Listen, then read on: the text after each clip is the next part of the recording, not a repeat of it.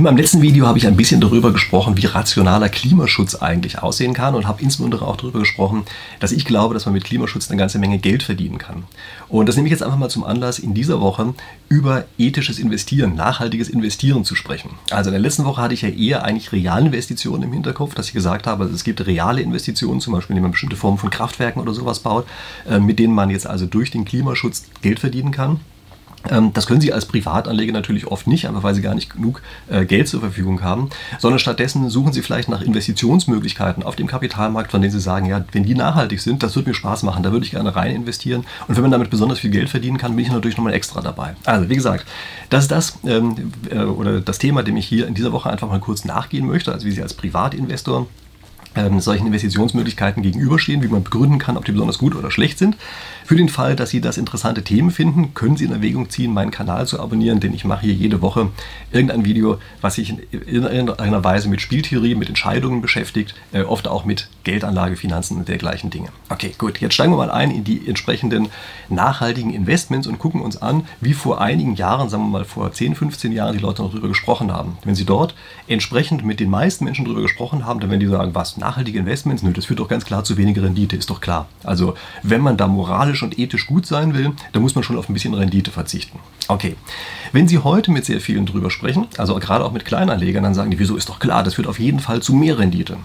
Und ähm, Sie merken natürlich bei solchen Sachen, das ist ja beides nicht begründet, ja, sondern es sind eigentlich beides Sachen, wo man sagen würde, naja, da hat sich irgendwer sozusagen hingesetzt und hat aus einem so ein bisschen emotionalen Bauchgefühl heraus etwas gesagt und feuert damit sozusagen seine eigene Fußballmannschaft an. Ja, also die einen sagen, ja, ja, ethisches Investieren ist eine tolle Sache und feuert das sozusagen an, hält die Fahne einfach hoch und sagt, da muss ja auch die Rendite höher werden, aber hat eigentlich keine Begründung dafür. Jetzt gucken wir uns mal an, welche Begründung könnte es denn eigentlich dafür geben, dass ethische, also nachhaltige Investments dass die einen geringere, geringeren Erfolg haben, sagen wir mal, äh, als andere Arten von Investitionen.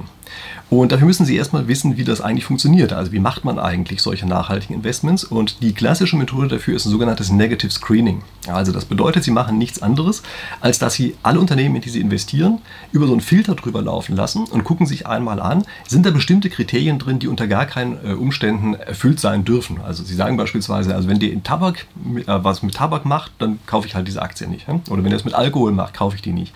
Oder wenn die zu viel CO2 freisetzen, dann kaufe ich die halt einfach nicht. Das ist Negative Screening. Und was sie jetzt machen, ist, dass sie das, äh, das Investitionsuniversum, in das sie hinein investieren können, letztlich verkleinern.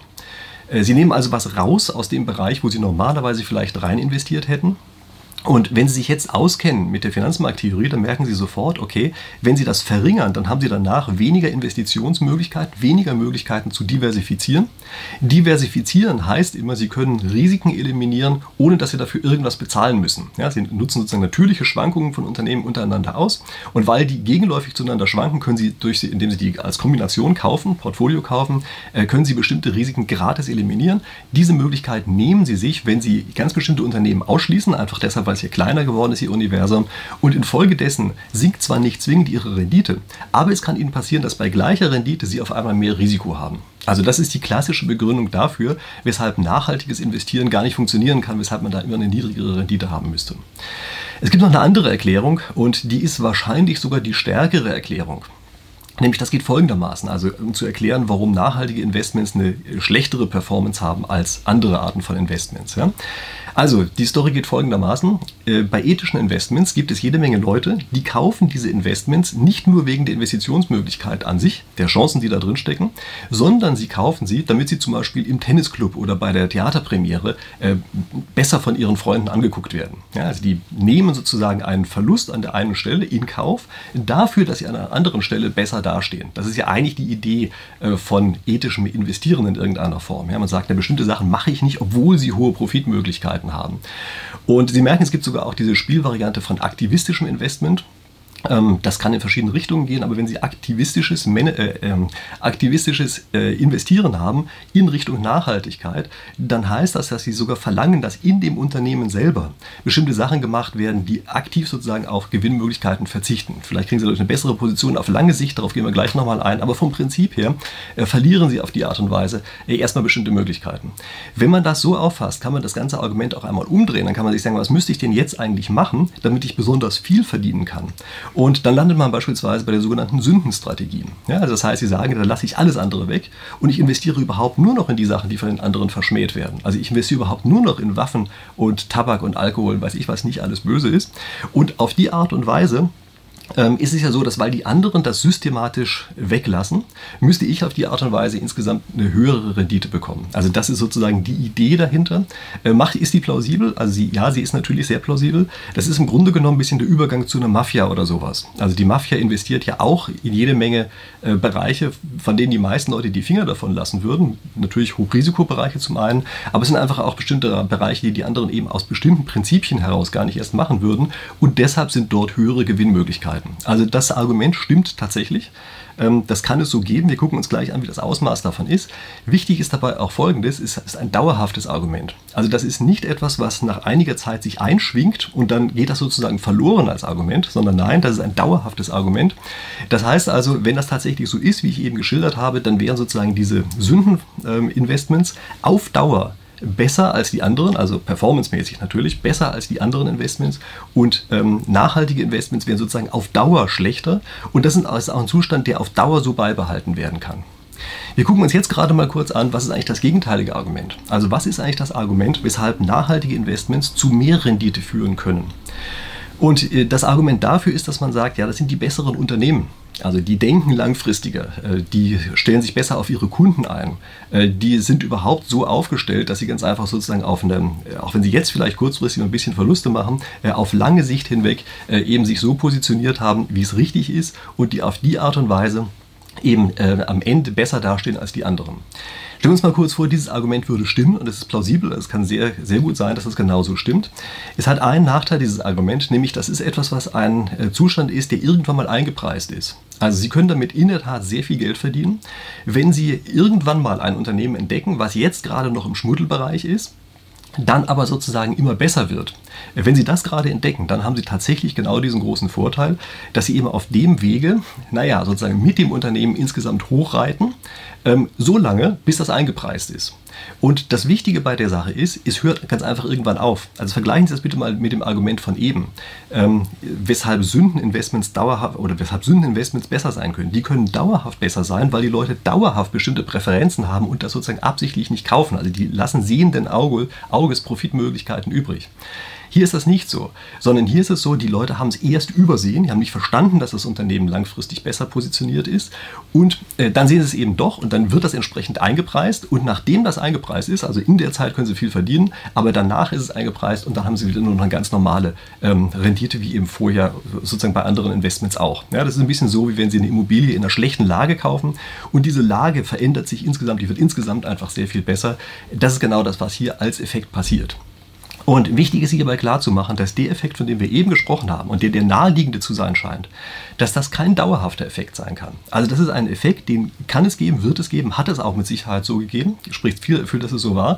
Aber es ist eben keine theoretische äh, Begründung dafür, weshalb nachhaltige Investments dauerhaft besser sein sollten als andere Investments. Das heißt, wir müssen jetzt nach einer Begründung suchen, die auch dauerhaft sein kann. Also was ist eigentlich eine valide theoretische Begründung dafür, dass nachhaltige Investments tatsächlich nicht dauerhaft eine bessere Performance abliefern als andere Investments. Und dafür müssen wir tatsächlich ein bisschen komplizierter argumentieren. Nämlich, es gibt eine Informationsasymmetrie zwischen Management und externen Investoren. Also das ist bekannt. Die Informationsasymmetrie heißt, die eine Seite, in dem Fall das Management, weiß mehr als die andere Seite. Und das, das ist ein wundervolles ähm, spieltheoretisches Resultat, was man immer wieder hat. Das sorgt dafür, dass wir Fehlanreize haben zwischen diesen beiden Seiten. Also die, ähm, die bauen sozusagen in sich Widersprüche ein. Ja? Die, der eine will das eine, der andere will das andere. Der eine will den anderen reinlegen und das Management kann auch die anderen reinlegen, weil die sind ja besser äh, informiert als die andere Seite. Ja, das ist dann der Begriff Moral Hazard beispielsweise. Äh, es sorgt dafür, dass es andere Risikopräferenzen gibt und auf die Art und Weise bekommen wir einen Wertverlust rein. Also die dieses Unternehmen hat ursprünglich mal einen bestimmten Wert gehabt, aber auf die Art und Weise, dass diese Interessenskonflikte da sind, auf die Art und Weise werden aktiv einige der Werte vernichtet. Wir sprechen ähm, in der Finanztheorie immer davon, dass wir jetzt sagen, das erhöht die Kapitalkosten. Ähm, okay, und das entsteht, also ist im Grunde genommen gleich wie die Reibung in der Maschine. Ja? Das heißt also, durch diese ganzen Effekte, die wir hier drin haben, äh, sorgt es jetzt ganz einfach dafür, dass eigentlich Werte, die da sind, nicht entsprechend bei den Investoren ankommen. Und wie können wir das äh, verhindern? Wir können das beispielsweise dadurch verhindern, dass wir eine höhere Transparenz haben. Das bedeutet also, wenn wir es jetzt schaffen, bestimmte Mechanismen zu etablieren, die die Informationen, die die Manager haben, besser nach außen hin transportieren, dann haben wir im Grunde genommen äh, gewonnen und haben auf die Art und Weise die Kapitalkosten entsprechend gesenkt. Und das ist ein Effekt, der im Gegensatz zu dem Effekt, den ich vorher gesagt habe, dauerhaft sein kann. Ja, also relativ komplizierte Begründung, die dahinter steht. Sozusagen dieses nachhaltige Investieren ist ein Vehikel, um letztlich Transparenz bezüglich des Unternehmens zu schaffen. Das ist der einzige wirklich dauerhafte Effekt, der da ist. Das ist aber auch der Grund dafür, dass man heutzutage eigentlich gar nicht von nachhaltigem Investieren spricht, sondern man spricht von ESG-Investing, ja, also ESG. Das heißt Environmental, Social und Governance. Das sind die drei Bereiche, um die es geht. Ja, Sie merken, Environmental, das war das erste, mit dem wir hier eigentlich mal angefangen haben, Umwelt. Ja. Dann gibt es noch Social, das lassen wir jetzt hier einfach mal raus, aber ist natürlich auch ein wichtiger Bereich. Wir lassen ihn aus der Argumentation mal raus. Und dieser dritte Bereich ist Governance. Und Governance heißt gute Unternehmensführung. Ja, das heißt also, es wird heutzutage für ethisches oder nachhaltiges Investieren, wird eigentlich gesagt, das ist ESG, das sind diese drei Bereiche auf einmal. Und was Sie jetzt auf einmal sehen, ist, dass eben diese Governance mit reingenommen wurde in diesen Bereich. Und das klingt erstmal so ein bisschen schräg eigentlich. Dann denkt man sich, was hat das mit dem anderen überhaupt zu tun? Aber äh, es ist eben das Wichtige, dass das genau sich anlehnt an die theoretische Begründung, wieso das Ganze überhaupt dauerhaft nur funktionieren kann. So, wenn Sie sich jetzt fragen, ja, was ist denn diese komische Governance eigentlich? Was ist denn jetzt eine gute Unternehmensführung? Naja, beispielsweise sind das eben solche Sachen, dass die nicht herummachen mauscheln, ja, dass sie nicht irgendwelche komischen Deals unter der Hand abschließen, äh, den anderen nicht sagen, ähm, dass sie nicht mit Politikern irgendwie komische Vereinbarungen treffen, die aber so gar nicht nach außen strömen und ähm, die eben eigentlich was ganz anderes bewirken als das, was man nach außen hin immer erzählt. Dass äh, die Taten, die man begeht, in Übereinstimmung sind mit den Dingen, die man entsprechend vorher angekündigt hat. Und damit das funktioniert, heißt das, dass man bei einer guten Unternehmensführung bestimmte Regeln etabliert, Mechanismen etabliert, die genau das sicherstellen. Das ist diese tolle Governance. Sie können das so ein bisschen auffassen wie eine sozusagen Verbesserung im Rechnungswesen. Ja? Also das Rechnungswesen, externe Rechnungswesen ist ja auch so aufgebaut, dass Externe möglichst gut informiert werden sollen. Und das treibt sozusagen diese Idee des externen Rechnungswesens noch eine Stufe weiter und versucht das noch zu erweitern auf andere Bereiche. Und was Sie jetzt haben ist, wenn das klappt, dann senkt das eben entsprechend die Kapitalkosten. Und weil es die Kapitalkosten senkt, führt das am Ende zu mehr Profit auf Seiten der Investoren. Also das ist die Argumentation und das ist der Grund, weshalb eben dieses ESG plötzlich diese komische Zusammenfassung ist, was heutzutage eben sozusagen nachhaltiges Investieren eigentlich ersetzt hat. Ja? Eben dieses ESG-Investing ähm, geworden. Ich möchte jetzt äh, zum Abschluss noch mal kurz ein bisschen darauf eingehen, was wissen wir eigentlich empirisch darüber. Ich zitiere jetzt keine einzelnen Studien oder sowas, sondern ich habe in den letzten Jahren ziemlich viel drüber gelesen. Ich sage Ihnen jetzt einfach mal so ein bisschen aus dem Gedächtnis heraus, ähm, was für mich so die wesentlichen Teile sind, was sich herauskristallisiert, was wir eigentlich wissen, wie es in der echten Welt wirklich aussieht. Also, gucken wir uns das mal an. Punkt 1 ist, Negative Screening ist tendenziell von Nachteil. Also, ich habe Ihnen ja gesagt, bei Negative Screening schließen wir einfach bestimmte Dinge aus. Das äußert sich auch am Ende im Anlageerfolg normalerweise negativ. Und zwar aus genau den Gründen, die ich am Anfang auch gesagt habe. Sie schließen eben insbesondere einige Unternehmen aus. Damit verlieren sie einfach ähm, Möglichkeiten zur Diversifikation. Das ist schon mal immer schlecht. Und zum anderen verlieren sie die Möglichkeit, dass sie ein Unternehmen, also in ein Unternehmen investieren, was sich dann ganz hervorragend in die richtige Richtung entwickelt. Diese Möglichkeiten lassen sie einfach raus. Also dieses Negative Screening senkt normalerweise den Erfolg äh, von entsprechenden Investmentstrategien. Ergebnis Nummer zwei ist, lange waren Sündeninvestments deutlich vor den ethischen Investments. Also sie haben mit Sündeninvestments lange Jahre hinweg, also in den 90er und in Nullerjahren mal auf jeden Fall, haben sie einfach höhere Profite machen können als mit ethischen Investments. Und das wundert einen eigentlich überhaupt ganz und gar nicht, weil, naja, eben eine dauerhafte Möglichkeit dahinter ist. Und wenn einige Leute sehenden Auges bestimmte Bereiche nicht machen, äh, nicht rein investieren, dann ist klar, dass andere damit eben mehr verdienen können. Äh, das ist natürlich nichts, wo man groß nachjammern sollte oder so, denn Beispielsweise habe ich Ihnen ja gesagt, bei der Mafia ist eben genau das Gleiche und Sie wollen ja wahrscheinlich auch kein Mafioso werden. Ähm, also infolgedessen sollte einen das nicht überraschen, dass es so ist, aber es ist eben auch tatsächlich so. Und damit kommen wir zum Punkt 3. Seit einiger Zeit ist es nicht mehr so. Also lange Zeit war das so, dass diese Sündeninvestments viel besser gelegen haben. Aber wenn Sie sich mal die letzten fünf bis zehn Jahre ansehen, dann werden Sie feststellen, auf einmal hat sich das umgedreht und auf einmal sind diese ESG-Investments die, die eigentlich die auch profitableren gewesen sind. Und woran liegt das?